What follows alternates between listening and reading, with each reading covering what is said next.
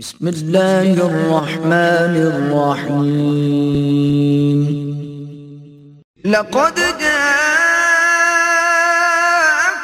رسول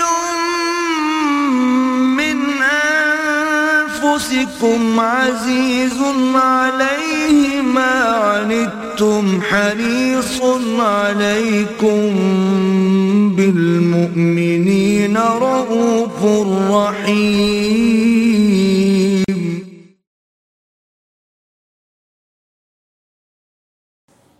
نحمده ونصلي على رسوله الكريم.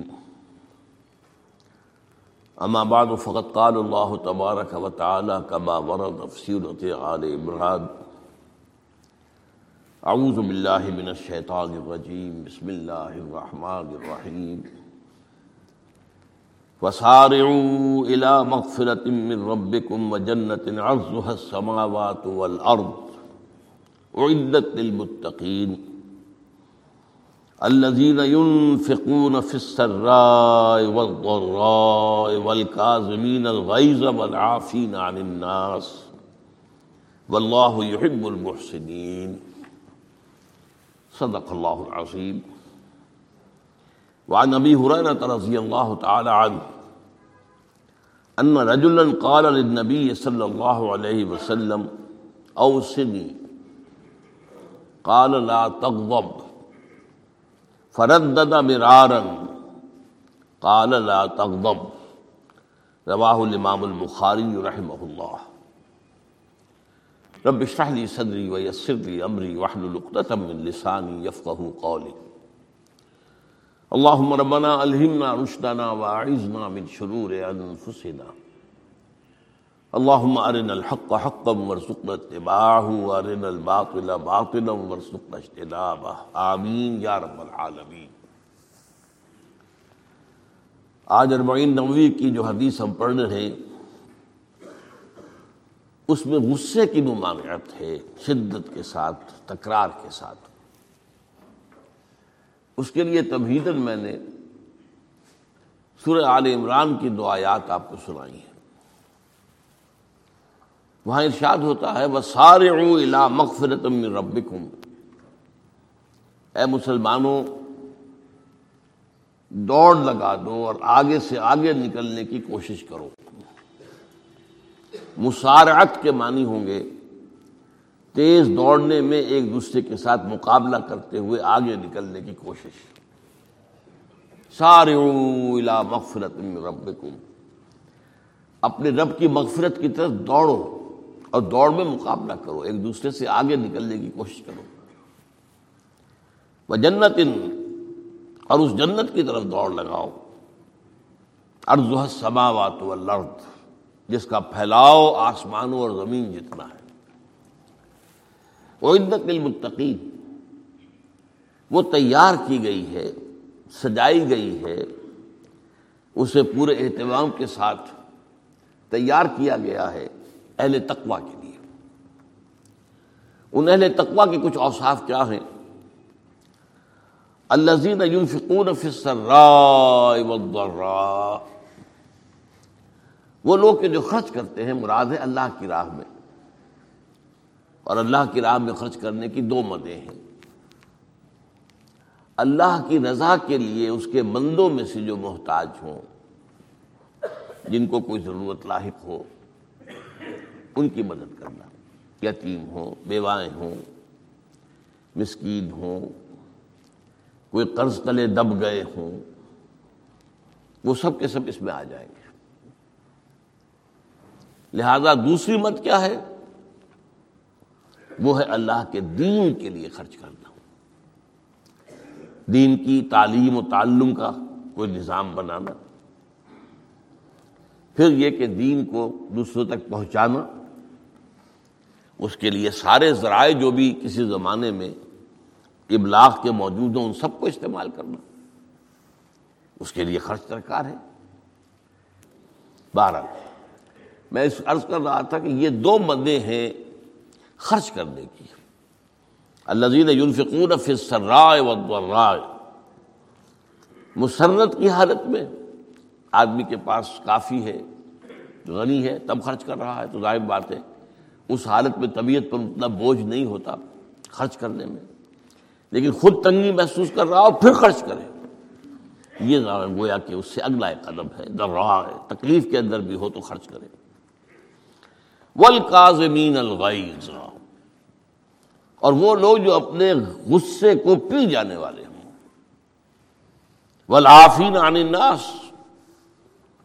اور غصہ ظاہر بات ہے، آتا ہے کسی شخص کی، کسی غلطی پر، کسی خطا پر۔ یا وہ آپ، اس نے آپ کے ساتھ کوئی سیاتی کی ہے۔ تبھی تو غصہ آئے گا نا۔ لہذا غصے کو تو پی جاؤ اور لوگوں کو معاف کرو۔ بل آفین عن الناس۔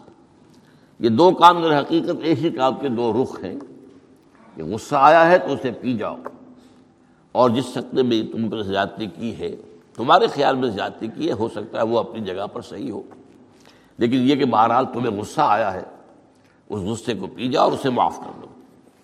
واللہ یحب المحسنین۔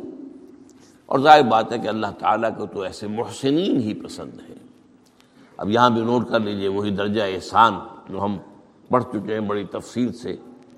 حدیث جبرائیل کے حوالے سے گفتگو شروع ہوئی تھی، بعد میں پھر بھی مختلف مواقع پر گفتگو آتی رہی ہے۔ اور اگلی حدیث میں پھر آ رہی ہے۔ احسان کسے کہتے ہیں؟ تو اللہ تعالیٰ کو ایسے محسن جو اپنے اس دین کو خوبصورت بنا لے۔ دین ان کا جو ہے اور دینی زندگی ان کی جو ہے، وہ دل کو لبھانے والی ہو، وہ لوگوں کو پسند آنے والی ہو، بلکہ یہ کہ اس کے اندر جو ہے وہ حسن جو ہے، دل آویزی پیدا ہو جائے۔ تو اس آیت کے حوالے سے میں آج پھر حدیث آپ کو سنا رہا ہوں۔ اس کے راوی حضرت ابو حریرہ ہے رضی اللہ تعالی عنہ، انہوں نے ذکر کیا ہے اور اس کی روایت کی ہے، امام بخاری نے کی ہے، رحمہ اللہ۔ ان رجلا قال للنبی صلی اللہ علیہ وسلم، ایک شخص نے حضور صلی اللہ علیہ وسلم سے عرض کیا او سے نہیں حضور مجھے کچھ وصیت فرمائیے۔ اوسا یوسی ایسا وسیعت کرنا۔ وسا یوسی توسیتن اس کے معنی بھی وہی ہے وسا یوسی کے معنی ہو جائیں گے تدریجن مسلسل وسیعت کرتے رہنا، نصیحت کرتے رہنا۔ اور ایک ہے، ایک مرتبہ آپ نے ایک بات کہہ دی ہے۔ او سے نہیں مجھے وسیعت فرمائیے مجھے نصیحت فرمائیے قال لا تغضب۔ آپ نے ایک ہی بات فرمائی۔ غصہ نہ کیا کرو۔ مغلوب الغضب نہ ہو جایا کرو۔ کہ غصہ آئے اور تم پر چھا جائے، تمہارے اوپر اپنا غلبہ کر دے۔ فرد دادا مرارن اب اس شخص کے دل میں شاید کوئی اور بات تھی۔ اس نے پھر پوچھا، آؤ سے نہیں حضور، بس کیجیے وسیعت مجھے۔ آپ نے پھر فرمایا لاتا ہوگا پھر پوچھا، وہ تکرار کرتا رہا اور حضور نے بھی ہر مرتبہ وہی بات کہی۔ اب اس سے اندازہ ہو جاتا ہے کہ یہ اس بات کتنی اہم ہے۔ سب پہلی بات تو میں آپ کو یہ بتا دوں کہ غصہ آ جانا کوئی غیر فطری بات نہیں ہے۔ غصہ اللہ تعالیٰ نے انسان میں رکھا ہوا ہے۔ البتہ غصے کے اعتبار سے حضرت حسن غالباً حسن بصری رحمہ اللہ۔ ان کا ایک قول بڑا حکیمانہ ہے، بہت حکیمانہ ہے۔ وہ فرماتے ہیں کہ ایک انسان تو وہ ہوتا ہے جو پورا انسان ہوتا ہے، مکمل انسان ہوتا ہے۔ ایک ہوتا ہے نصف و رجل، آدھا انسان۔ وہ انسانیت کے معیار پر پورا پورا نہیں اترتا۔ ہاں نصف تک آ جاتا اور ایک انسان ہوتا ہے لیسا میں رجل وہ انسان ہوتا ہی نہیں، وہ حیوان ہوتا ہے۔ پورا انسان وہ ہے جسے غصہ دیر میں آئے اور جلدی رفع ہو جائے۔ اور آدھا انسان وہ ہے جس سے غصہ جلدی آئے، لیکن جلدی رفع بھی ہو جائے۔ یا دیر میں آئے تو دیر میں رفع ہو، یہ دونوں برابر ہو جائیں گے۔ جلدی غصہ آیا، جلدی ہی ختم بھی ہو گیا دیر میں آیا، دیر لگا دی جانے میں بھی۔ اور جو شخص سرے سے انسانیت کا مستحق ہی نہیں کہ اسے انسان مانا جائے غصہ جلدی آ جائے اور دیر میں جائے۔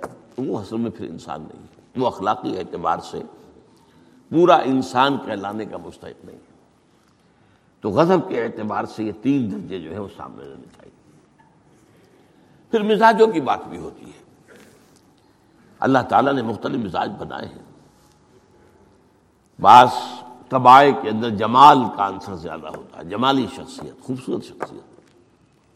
تمام بعض جلالی مزاج کے لوگ ہوتے ہیں ہمارے بزرگوں میں بھی ہوتا ہے، دیندار لوگوں میں بھی ہوتا ہے، یہاں تک کہ نبیوں میں بھی ہے۔ حضرت موسا علیہ السلام جلالی طبیعت کے آدمی تھے۔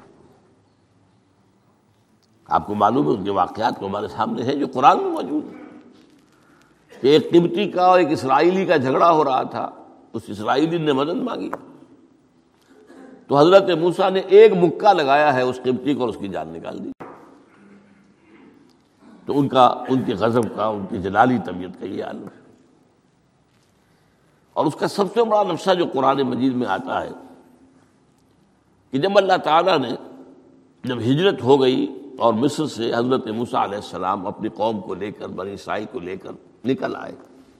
دریا یا سمندر بھی اللہ نے پار کرا دیا۔ سمندر کو یا دریا کو پھاڑ کر۔ اس کے بعد وہ مرحلہ آیا کہ انہیں اب شریعت دی جائے۔ اس لیے کہ اصل میں ہجرت کے بعد پھر شریعت آتی ہے۔ ہجرت سے پہلے کا وقت جو ہے وہ تو ایک کشاکش کے اندر گزرتا ہے۔ جیسے کہ بارہ برس حضور کے مکے میں ہے۔ ایک کشاکش ہے جسے ہم عام طور پر کشمکش کہہ دیتے ہیں۔ ایک سٹرگل ہے۔ اس میں مصیبتیں ہیں، تکلیفیں ہیں ماریں کھائی جا رہی ہیں، وغیرہ وغیرہ۔ تو ابھی کسی تفصیلی شریعت کے لیے جانے کا موقع نہیں تھا۔ نماز بھی جا کر پنج وقتہ جو ہے وہ سن گیارہ نبوی میں فرض ہوئی ہے۔ یعنی آپ سمجھیے کہ ہجرت سے ایک ڈیڑھ سال پہلے۔ اس کے علاوہ زکوٰۃ کا کوئی نظام ابھی باقاعدہ کہ یہ اتنے میں سے اتنا، کوئی نہیں۔ ہاں عام طور پر لفظ زکوٰۃ استعمال ہوا ہے۔ اپنے مال کو پاک کرو، پاک کرتے رہا کرو، مال میں سے صدقہ، خیرات نکالتے رہا کرو، اس سے وہ مال پاک ہو جاتا تو اسی طریقے سے جو ہجرت آئی حضور پر، جو ہجرت کے بعد شریعت نازل ہوئی مدینہ منورہ میں، اور دورہ ترجمہ قرآن میں یہ بات واضح میں کر دیا کرتا ہوں کہ اس اس شریعت کا بلو پرنٹ جو ہے یہ لفظ آپ میں سے بہت سے حضرات جانتے ہوں گے، کوئی عمارت بنانی ہو تو اس کا جو نقشہ بنتا ہے، پہلا وہ ایک نیلے کاغذ پر بنتا ہے بلو پرنٹ تو بلو پرنٹ جو ہے، اس شریعت محمد علیہ صاحب السلاط والسلام کا وہ سورہ بقرہ میں تیار ہو گیا۔ پھر اس میں جو تفاصیل کے اور پورے جو خد و خال آئے ہیں، وہ پھر سورہ نساء اور سورہ معاہدہ اس کی تکمیل کی شروع۔ بہرحال جب حضرت موسا کو ہم اللہ تعالیٰ نے طلب کیا چالیس دن کے لیے کوہ طور پر، اس کو ہم چلا بھی کہہ سکتے ہیں، چالیس روز کی اللہ تعالیٰ نے ان سے ریاضت کروائی، مشقت، روزہ اور یہ کہ عبادت اور ذکر الہی۔ اس کے بعد انہیں اللہ نے عطا فرما دی اس میں آپ کو یاد آ جانا چاہیے، حضور سے بھی، قرآن مجید کے نزول سے قبل، اسی طرح کا معاملہ غار ہیرا میں آپ کی جو خلوت گزینی ہوتی تھی اور وہاں پر جو بھی آپ اب کیا عبادات کرتے تھے یہ ہمیں معلوم نہیں ہے۔ لیکن یہ ہے کہ عام طور پر جو محدثین نے کہا ہے، کان صفت و تام دہی فی غار ہیرا اتفکر و بل اعتبار غور و فکر کرتے تھے کہ یہ کائنات کیا ہے، کیا اس کا نظام ہے، یہ معاشرہ ہمارا کدھر جا رہا ہے، یہ خرابیاں کیوں بڑھ رہی ہیں، یہ کیوں انسان انسان کا خون کرتا ہے، یہ کیا بات ہے؟ یہ کیا وجہ ہے کہ کچھ لوگ بھوکے مر رہے ہیں اور کچھ لوگ جو ہے ان کے پاس بہت دولت جمع ہو گئی؟ یہ غور و فکر جو ہے، تو یہ آپ کا رہا ہے بہرحال، لیکن یہ کہ تخلیہ اور غار میں آپ کا قیام یہ اپنی جگہ پر ثابت ہے۔ تو اسی طریقے سے وہاں چالیس دن کا معاملہ ہوا حضرت موسیٰ علیہ السلام کے ساتھ۔ اس کے بعد الواح دے دی گئیں۔ جو پتھر کی تختیاں تھیں ان کے اوپر، جو احکام اشرا ہے دی ٹین کمانڈمنٹس۔ جو بنیاد ہے جیسے میں نے کہا کہ سورہ بقرہ جو ہے شریعت محمدی کی اساس ہے، تو شریعت موسوی کی اساس وہ ٹین کمانڈمنٹس ہیں، جو کہ پتھر کی سلوں پر لکھی ہوئی دی گئی ہیں حضرت موسیٰ علیہ السلام کو کوہ طور پر۔ اب پیچھے کیا ہوا؟ حضرت موسیٰ کی اس غیر حاضری میں سامری کو موقع مل گیا۔ اس نے گمراہ کرنے کے لیے ایک شعبدہ دکھایا۔ اور وہ شعبدہ کیا تھا؟ آل فرعون کے جو زیور وغیرہ ہوتے تھے ان لوگوں کے، وہ ان ان بنی اسرائیل کے لوگوں کے پاس امانت رکھا کرتے تھے۔ یعنی انہیں بھی اندازہ یہ تھا یہ اسرائیلی جو ہیں، یہ بدیانت نہیں ہے۔ یہ جو ہے جو ہے، اس کے اندر جو ہے، وہ نہیں کریں گے، کوئی خیانت، خائن نہیں۔ بہرحال چونکہ حضرت ابراہیم کی اولاد تھے، حضرت یعقوب کی اولاد تھے، تو چاہے اور ان میں خرابیاں آ گئی ہوں گی، لیکن یہ کہ یہ اندازہ انہیں تھا کہ یہ امین لوگ ہوتے ہیں، تو ان کے پاس امانت رکھی ہوتی جب وہ نکلے وہاں سے، وہ ساری چیزیں بھی ساتھ لے کر آ گئے۔ اس کو کہا اس نے، سامری نے کہ یہ پھینک دو، یہ تو نجس ہے، تمہارے لیے جائز نہیں، اس حد تک تو بات ٹھیک ہوئی۔ پھر ان کو پگھلا کر اور ایک بچڑے کی شکل بنا لی اور اس کے اندر ایسا کچھ میکینزم رکھا۔ کہ اس میں سے ہوا گزرتی تھی، اندر سے کھوکھلا تھا، تو آواز ایسی آتی تھی جیسے کہ بچڑا ڈکرا رہا ہو۔ اس نے کہا، یہ ہے تمہارا خدا۔ یہ موسا کو تو مغالتا لگا ہے، کس غلطی فہمی کے اندر وہ پڑ گئے ہیں، کہاں گئے ہیں، کس خدا کے پاس گئے ہیں۔ یہ خدا تو یہ ہے یہ ہے تمہارا خدا، اسے پوچھو بہرحال وہاں کچھ لوگ جو ہے، کافی بڑی تعداد میں لوگوں نے پرست شروع کر دی۔ اب جب اللہ نے بتایا، اے موسا تمہاری قوم پیچھے فتنے میں پڑ چکی ہے اور اس کی بھی ایک عجیب بات ہے، اس بتائی دوں آپ کو کہ حضرت موسا کے لیے جو اللہ نے وقت معین کیا تھا، کوہ طور پر آنے کا آپ اس وقت مقرر سے پہلے پہنچ گئے۔ شوق؟ اللہ نے ایکسپلینیشن کال کی۔ یہ سورہ تحاب میں موجود ہے۔ ماں جلکن قوم کا یا موسا موسا یہ تم اپنی قوم کو چھوڑ کر جلدی کیوں آ گئے؟ ابھی تو وہ وقت معین نہیں آئے۔ کیوں آ اب حضرت موسا تعجب سے کہتے ہیں کہ مجھے تو شاباش ملنی چاہیے تھی کہ میں، تو میرا شوق دیکھ، میرا اشتیاق دیکھ اور الٹی جو ہے ایکسپلینیشن کال کرنی پڑ رہی ہے۔ کال عجل تو لے کر ربے ربی نے تردا پروردگار، میں تو جلدی کر کے آیا، اس لیے تو راضی ہو جائے کہ تیرے طلب کرنے پر میں وقت معین سے بھی پہلے پہنچ گیا ہوں۔ فرمایا نہیں، یہ اجرت جو ہے، یہ ایسی خطا ہے تمہاری کہ تم نے در حقیقت جو یہ غلطی کی ہے، اس کی وجہ سے سامری کو موقع مل گیا ہے کہ اس نے تمہاری قوم کو اد الحم السامری، سامری نے گمراہ کر دیا۔ یہ خبر پا کر اب حضرت موسا علیہ السلام جب آئے ہیں واپس اپنی قوم، اس کے لیے جو الفاظ آئے ہیں، یہ سورہ آراف کے اندر ہے۔ فلما رجا موسا الا قوم ہی غزبان آصفا. یہ غزبان یہ غزب کی ایک انتہائی شکل ہے۔ اس وزن پر عربی زبان میں جو الفاظ آتے ہیں، وہ کسی شے کی شدت کو ظاہر کر دیں انا جوان، میں بھوک سے مرا جا رہا ہوں۔ انا اچھان میں پیاس سے مرا جا رہا ہوں۔ اسی طرح رحمان، جس میں رحم جو ہے، وہ ٹھاٹھے مارتے سمندر کے مانند ہے۔ تو اس وزن پر جو الفاظ آتے ہیں، اسی وجہ سے غزبان تو میں کہہ رہا تھا، یہ ہے جلالی طبیعت حضرت موسیٰ علیہ السلام کی، کہ انہیں جب یہ اندازہ ہوا کہ میری قوم کے کچھ لوگ جو ہیں، وہ اس طریقے سے گمراہ ہو گئے مشرق ہو گئے وہ شرک بھی، جلی شرک، خفی شرک نہیں۔ باقاعدہ ایک پرستش جو ہے ہو رہی ہے، ایک بچنے کی اسے خدا مانا جا رہا ہے۔ اصفا بہت ہی متاثف ابھی دو الفاظ آ گئے غزمان اصفا ایک جانب غضبناک اور دوسری طرف انتہائی افسوس اور رنج کی کیفیت۔ چنانچہ وہاں آ کر جو الفاظ قرآن مجید میں آئے ہیں، اسی جلالی طبیعت کا مظہر۔ وہ القل الواح وہ جو لے کر آئے تھے تخلیاں وہ تو آپ نے ڈال دی۔ وہ اخذ میرا سے عقیے یہ جرم ہوئی لے۔ اپنے بھائی حضرت ہارون کا سر پکڑ کر، بلکہ داڑھی کے بعد پکڑ کر اور پیشانی کے بعد پکڑ گھسیٹا۔ یہ تم نے کیا کیا؟ میں تمہیں خلیفہ بنا کر گیا تھا یہاں۔ تمہارے ہوتے ہوئے اور یہ کام ہو گیا۔ تم کیوں نہ میرے پیچھے آ گئے مجھے بتانے کے لیے؟ بہرحال چونکہ خلیفہ بنا کر گئے تھے، انہیں رہنا تو وہاں تھا۔ لیکن انہوں نے کہا کہ مجھے مجھے اندیشہ یہ ہوا کہ آپ یہ کہیں گے کہ تم نے بنی اسرائیل میں تفرقہ پیدا کر دیا۔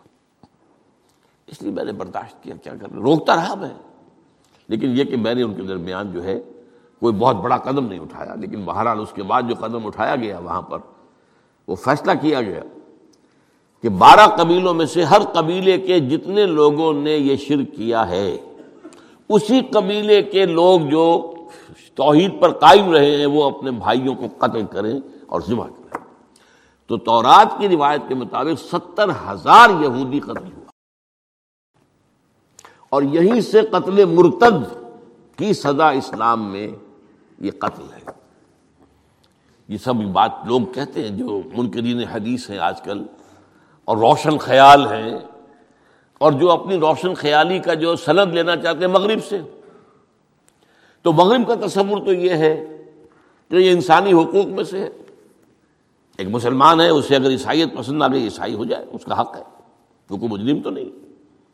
یہ تمہاری شریعت میں یہ کہ قتل کر دیا جائے۔ یہ تو حقیقت جو بنیادی حقوق ہے انسان کے، اس کے خلاف ہے اسی طریقے سے ایک مرد اور ایک عورت رضامندی سے ذرا کرتے ہیں، آپ کو کیا اعتراض ہے؟ جو ان کا حق ہے۔ ہاں مائنر نہ ہو۔ چھوٹے نہ ہوں، نابالغ سے زندہ نہ کیا گیا ہو جبر نہ کیا جائے۔ جبر کریں گے تو مجرم ہو جائیں گے۔ لیکن اگر رضا کے ساتھ باہمی رضامندی سے وہ کرتے ہیں رضا تو کوئی جرم نہیں ہے، ان کی مرضی ہے۔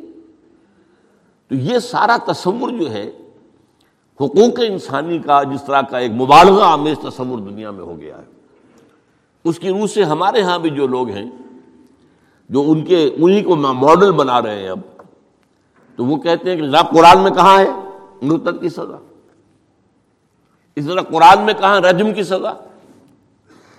تو یہ جان لیجیے کہ یہ دونوں سزائیں حضور نے اپنی سنت کے ذریعے سے نافذ کی ہیں، لیکن اخذ کی ہیں تورات سے۔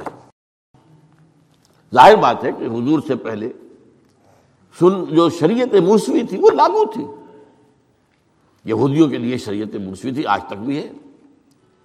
عیسائیوں کے لیے بھی حضرت مسیح یہی کہہ کر گئے تھے کہ یہ نہ سمجھنا کہ شریعت موسوی کو ختم کرنے آیا ہوں میں۔ Law of Moses don't think I come to destroy law this law of Moses will be applicable to you وہ تو سینٹ پال نے ختم کیا اور آج کی عیسائیت جو ہے، یہ عجیب مذہب ہے جس میں کوئی قانون ہے نہیں نہیں۔ لیکن یہ کہ اسلام میں بہرحال انسانی حقوق کے بھی حدود ہیں۔ ان حدود کے اندر انسانی حقوق ہوں گے۔ ہاں اگر آپ مسلمان ہیں اور آپ کو کوئی اور پسند آ گیا، آپ مسلمان ملک کو چھوڑ دیجیے دارالاسلام کو چھوڑ دیجیے بات چلے جائے۔ گی لیکن یہ ہے کہ دارالاسلام میں رہتے ہوئے آپ کو اختیار نہیں ہے۔ اس کی وجہ ہے۔ کیونکہ اسلامی ریاست کی بنیاد ایک نظریے پر ہے۔ وہ نسل پر نہیں ہے، وہ رنگ پر نہیں ہے، وہ زبان پر نہیں ہے، نظریے پر۔ نظریے کو کمزور کر دینے والی شے یہ ہے کہ لوگ سازش کر کے ایک وقت میں ایمان لائیں اور پھر مرتد ہو جائے تاکہ اسلام کی ہوا اکھڑ جائے۔ اور اس کا معاملہ سورہ آل عمران ہی کے اندر موجود ہے کہ وکالت طائفتم من اہل الکتاب آمنو بالذی انزل علی الذین آمنو وجہ النہار وکفروا آخرہ لعلہم یرجعون۔ دیکھو بھئی یہ جو بڑی دھاک بیٹھ گئی ہے اسلام کی اور ایمان کی، جو شخص ایمان لے آتا ہے، چاہے اسے انگاروں پر ڈال دیا جائے، وہ ایمان کو نہیں چھوڑتا۔ تو یہ ایک ساکھ ہو گئی تو، ایک گڈ ول ہے، ایمان کی ایک ساکھ۔ جو چاہو کر لو اس کو، قتل کر دیا۔ ابو جہل نے حضرت سمیہ اور حضرت یاسر رضی اللہ تعالیٰ عنہما دونوں کو قتل کر دیا۔ انہوں نے کل میں کفر زبان سے نکالنا پسند نہیں کیا۔ حالانکہ اجازت ہے جان بچانے کے لیے۔ ایمان دل میں قائم رہے، زبان سے کل میں کفر کہہ دیا جائے، صرف جان بچانے کے لیے جائز ہے، اجازت ہے۔ چنانچہ حضرت سمیہ اور حضرت یاسر کے بیٹے عمار نے جان بچانے کے لیے کل میں کفر کہا۔ اور پھر ان پر شریر پر شیمانی تاری ہوئی، لیکن حضور نے انہیں اطمینان دلایا کہ نہیں، اس کی بھی اجازت ہے۔ باقی جو مقام تمہارے والدین نے حاصل کیا وہ تو بہت مقام ہے۔ لیکن وہ عظیمت اپنی جگہ، یہ رخصت بھی اپنی جگہ، دین کا ایک حصہ ہے۔ بہرحال سازش کیا کی؟ آمن آمن وجہ نہار ایسے کرو کہ صبح کے وقت تو ایمان لے آؤ، اے لوگوں، اے مسلمانوں، جو کتاب تم پر نازل ہوئی ہم بھی ایمان لاتے ہیں، ہم بھی مومن ہو گئے۔ دن بھر رہو۔ اب اس میں یہ اضافے میرے ہیں۔ ذرا حضور کے قریب رہو، صحبت قریب سے، تاکہ لوگ دیکھ لیں یہ دن بھر حضور کی صحبت میں رہے ہیں، قریب رہے ہیں۔ شام کو کافر ہو جاؤ، مرتد ہو جاؤ، یہ دیکھ لیا ہم نے۔ یہ تو دور کے ڈھول سہانے ہیں، ہم نے اندر جا کر دیکھ لیا، کوئی بات ہے ہی نہیں، کوئی خاص بات نہیں۔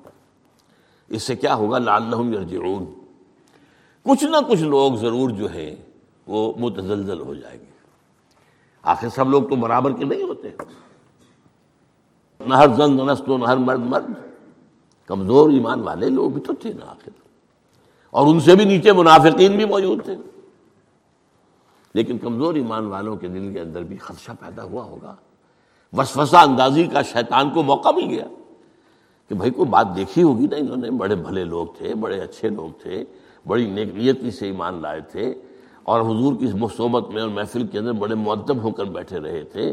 بڑی توجہ سے اس نے انہوں نے حضور کا کلام سنا تھا، تو آخر کوئی بات تو ہوگی نا، جو دیکھی ہے انہوں نے۔ تبھی تو وہ جو ہے، وہ اسلام کو چھوڑ کر چلے گئے۔ اس فتنے کا سد باب کرنے کے لیے قانون بنا ہے۔ جو اسلام لائے، دیکھ بھال کر لائے۔ اس لیے کہ ظاہر بات ہے کہ یہ تو اب ایک وادی اس کے اندر قدم رکھنا ہے، جس میں مشکلات بھی آئیں گی، تکالیف بھی آئیں گی۔ لیکن یہ کہ بہرحال اس سے رجوع کرنے کا پھر حق نہیں ہوگا۔ اسلام اگر چھوڑو گے تو قتل کیے جاؤ گے۔ یہ کنڈم کرنا اس کو شریعت اسلامی کے خلاف بغاوت ہے۔ قرآن میں نہیں ہے، لیکن ازرو قرآن، تورات پر بھی لفظ قرآن کا اطلاق ہوتا ہے۔ چنانچہ مکے کے کفار اور مشرقین کا قول نقل ہوا ہے۔ قالو لن نومنا بحاضل قرآن وہ لذیذ ہے نا یدہ انہوں نے کہا، نہ تو ہم اس قرآن پر ایمان لائیں گے جو محمد پیش کر رہے ہیں، اور نہ اس قرآن پر جو ان سے پہلے ہے۔ تو تورات کو بھی ایک معنی میں قرآن کا لفظ جو ہے، اس کا اطلاق ہوتا ہے۔ تو حضور صلی اللہ علیہ وسلم نے یہ دو سزائیں جو ہیں، قتل مرتد اور رجم کی سزا بھی، ظاہر باتیں قرآن میں نہیں ہے مانتے قرآن میں نہیں ہے۔ لیکن شریعت جو ہے وہ صرف قرآن پر مبنی نہیں ہے۔ بس یہ بات، ایک اصول موٹی۔ شریعت کی دو بنیادیں مستحکم ہیں، مستقل ہیں، مستقل بذات ہیں انڈیپینڈنٹ آف ایچ ادر کتاب اللہ و سنت رسول ہی صلی اللہ علیہ وسلم۔ اللہ کی کتاب اور اللہ کے رسول کی سنت۔ صرف قرآن نہیں۔ یہ اہل قرآن جو بھی کہلاتے ہوں، جن کو منکرین حدیث کہنا چاہیے جو یہ قرآن مجید کو ہی سمجھتے ہیں کہ بس یہی بہت کافی ہے، اس کی پھر تعبیریں جو کرتے ہیں۔ ان میں سے دو آدمی بھی نماز پر متفق نہیں نماز کتنی ہوں گی، نماز ہے بھی کہ نہیں؟ سلاد کے معنی نماز ہے بھی کہ نہیں؟ نہیں، متفق نہیں۔ کیسے ہوں گے؟ تو سنت رسول سے معین ہوا ہے۔ سلو کما رہے تو مونی وسلی نماز پڑھو جیسے مجھے دیکھتے ہو، میں نماز پڑھتا ہوں۔ سارا معاملہ تو اس سے ہے۔ تو بہرحال اس اعتبار سے یہ جو میں نے آپ کو حضرت موسا علیہ السلام کا معاملہ بتایا، تو اس میں میں ایک بات قائم کرنا چاہتا ہوں آپ کے ذہن میں کہ غضب کب آتا ہے انسان کو؟ غصہ کب آتا ہے؟ کسی نہ کسی حمیت پر زد پڑتی ہے تو غصہ آتا ہے۔ یا تو حمیت ذات ہے، آپ نے محسوس کیا میری ذات کے اوپر جو ہے حملہ کیا گیا ہے میری میری شہرت پر، میری عزت پر۔ لہذا غصہ آئے۔ یا یہ کہ میرے خاندان پر کوئی حرف لایا گیا ہے۔ بے حرمتی کی گئی ہے۔ یا میری قوم اور وطن پر۔ اور یا اللہ کے دین پر۔ تو اس میں حمیت دینی پر غصہ آنا۔ یہ ظاہر بات ہے کہ مستثنا ہو جائے گا ان غصوں سے جو حمیت ذاتی پر آیا ہے۔ یا حمیت آئلی پر آیا ہے یا حمیت قومی وطنی پر آیا ہے۔ لیکن یہ کہ اللہ کے دین کے معاملے میں غضب ناک ہو جانا، اس میں ظاہر بات ہے کہ فرق پڑ جائے گا بنیادی طور پر۔ تو حضرت موسیٰ کا غصہ جو آیا ہے، وہ اس پر آیا ہے کہ میری قوم، یہ وہ لوگ جنہوں نے نو جو ہے موجے وہ تم مصر کے اندر رہتے ہوئے دیکھے۔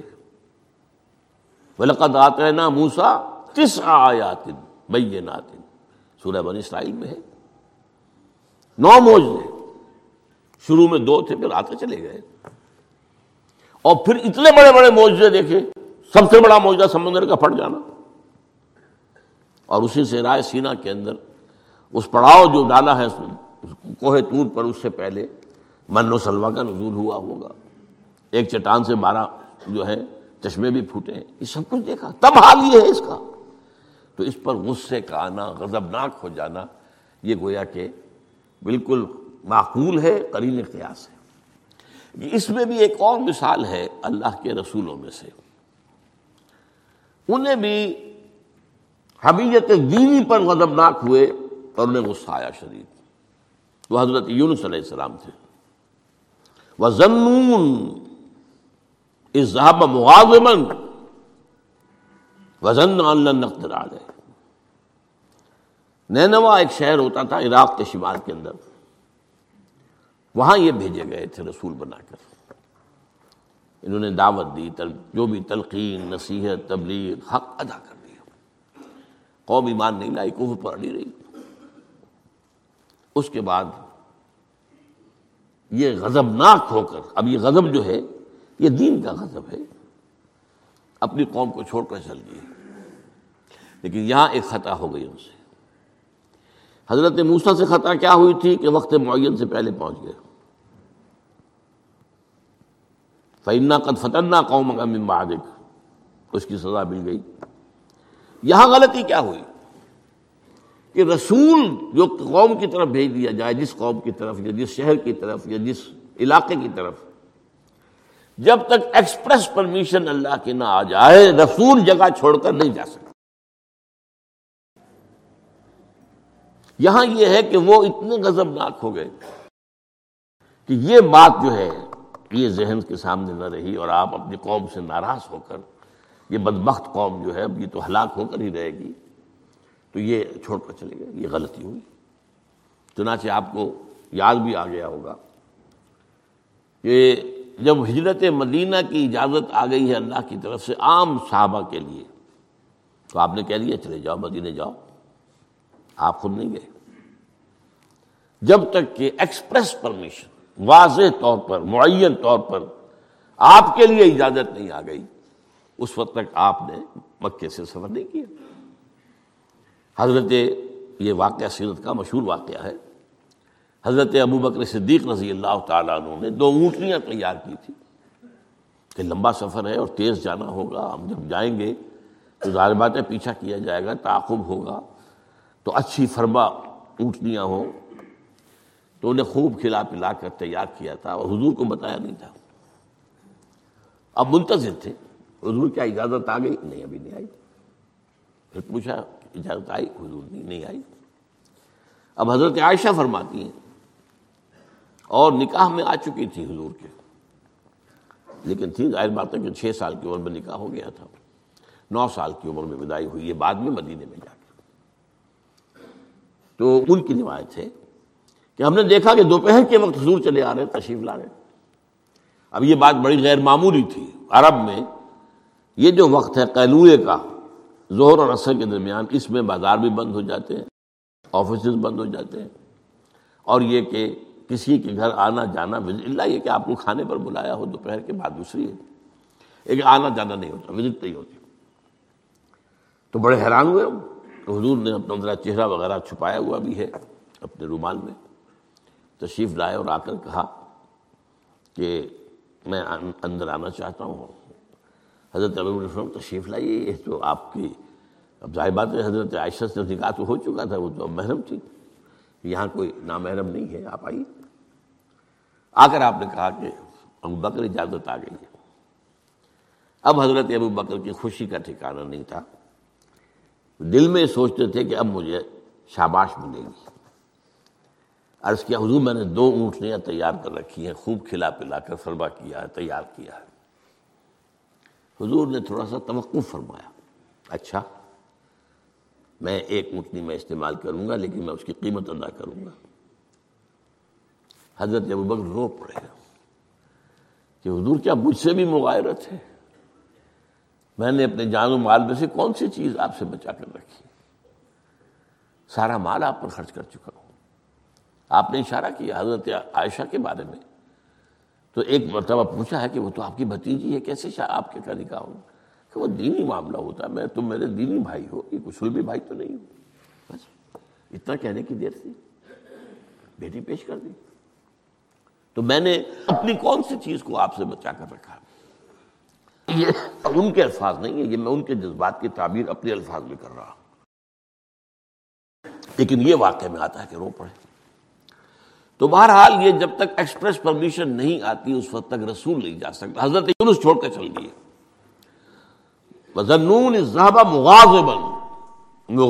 وہی غزب ناک تو اس کو اللہ تعالیٰ نے پکڑا۔ اس لیے کہ یہ غلطی ایسی تھی کہ جس کے اوپر پکڑ ہوگی یہ تو کار رسالت کے اندر جو اس کی شرائط ہیں، ان میں سے ایک شخص کے اندر کمی ہوئی ہے۔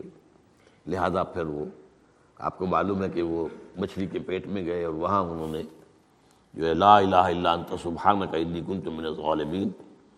تو آپ نے جو بھی وہ استغفار کیا ہے اللہ سے، پھر اللہ نے معاف کیا۔ پھر اس مچھلی نے ویل مچھلی کوئی ہوگی جو شت العرب میں معلوم ہوتا ہے۔ شت العرب میں اس نے نگلا ہے۔ اور شت العرب یہ دونوں دریا جو ہیں، فرات اور دجلہ جب عراق کے جنوب میں آ کر ایک ہو جاتے ہیں۔ تو وہ تو گویا کہ ایک بڑا سا، چھوٹا سا سمندر بن جاتا ہے، اتنا بڑا وہ شت العرب کہلاتا ہے۔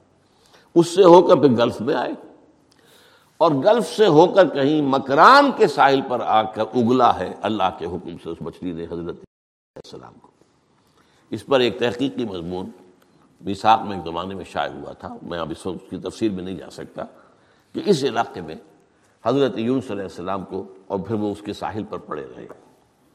تو معلوم ہوا کہ یہاں پر غضبناک ہو جانا اگرچہ تھا حمیت دینی کی وجہ سے، لیکن وہاں بھی جو بنیاد ہے دین کی اور جو اس کے جو جو شرائط ہیں ان میں سے کسی کو کراس کرنے کی اجازت نہیں اس میں سے اگر کسی رسول سے بھی ہوا ہے، تو پھر یہ کہ اللہ تعالیٰ کی طرف سے گرست ہوئی ہے۔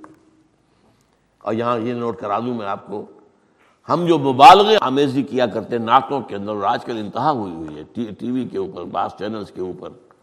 نعتوں ہی ناتے ناتے ہی ناتے ناتے ہی ناتے پھر ان کے اندر جو جو مبالغے ہوتے حضور نے فرمایا ہے، مجھے یونس ابن متا پر بھی فضیلت مت دو۔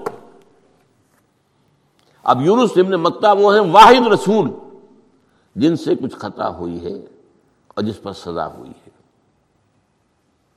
باقی اور رسولوں میں سے کسی کے ساتھ ایسی بات ثابت نہیں۔ خطا ہوئی ہے حضرت موسا سے بھی۔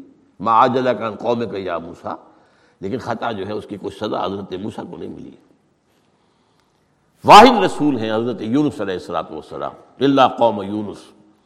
اور اس کا جو فائدہ پہنچا ہے یہ جو آج کی جدید اکاؤنٹنگ ہے ڈیبٹ اینڈ کریڈٹ ہر ڈیبٹ کے اگینسٹ کوئی انٹری برابر کی جو ہے کریڈٹ کی ہوگی، ہر کریڈٹ کے اگینسٹ ڈیبٹ کی ہوگی۔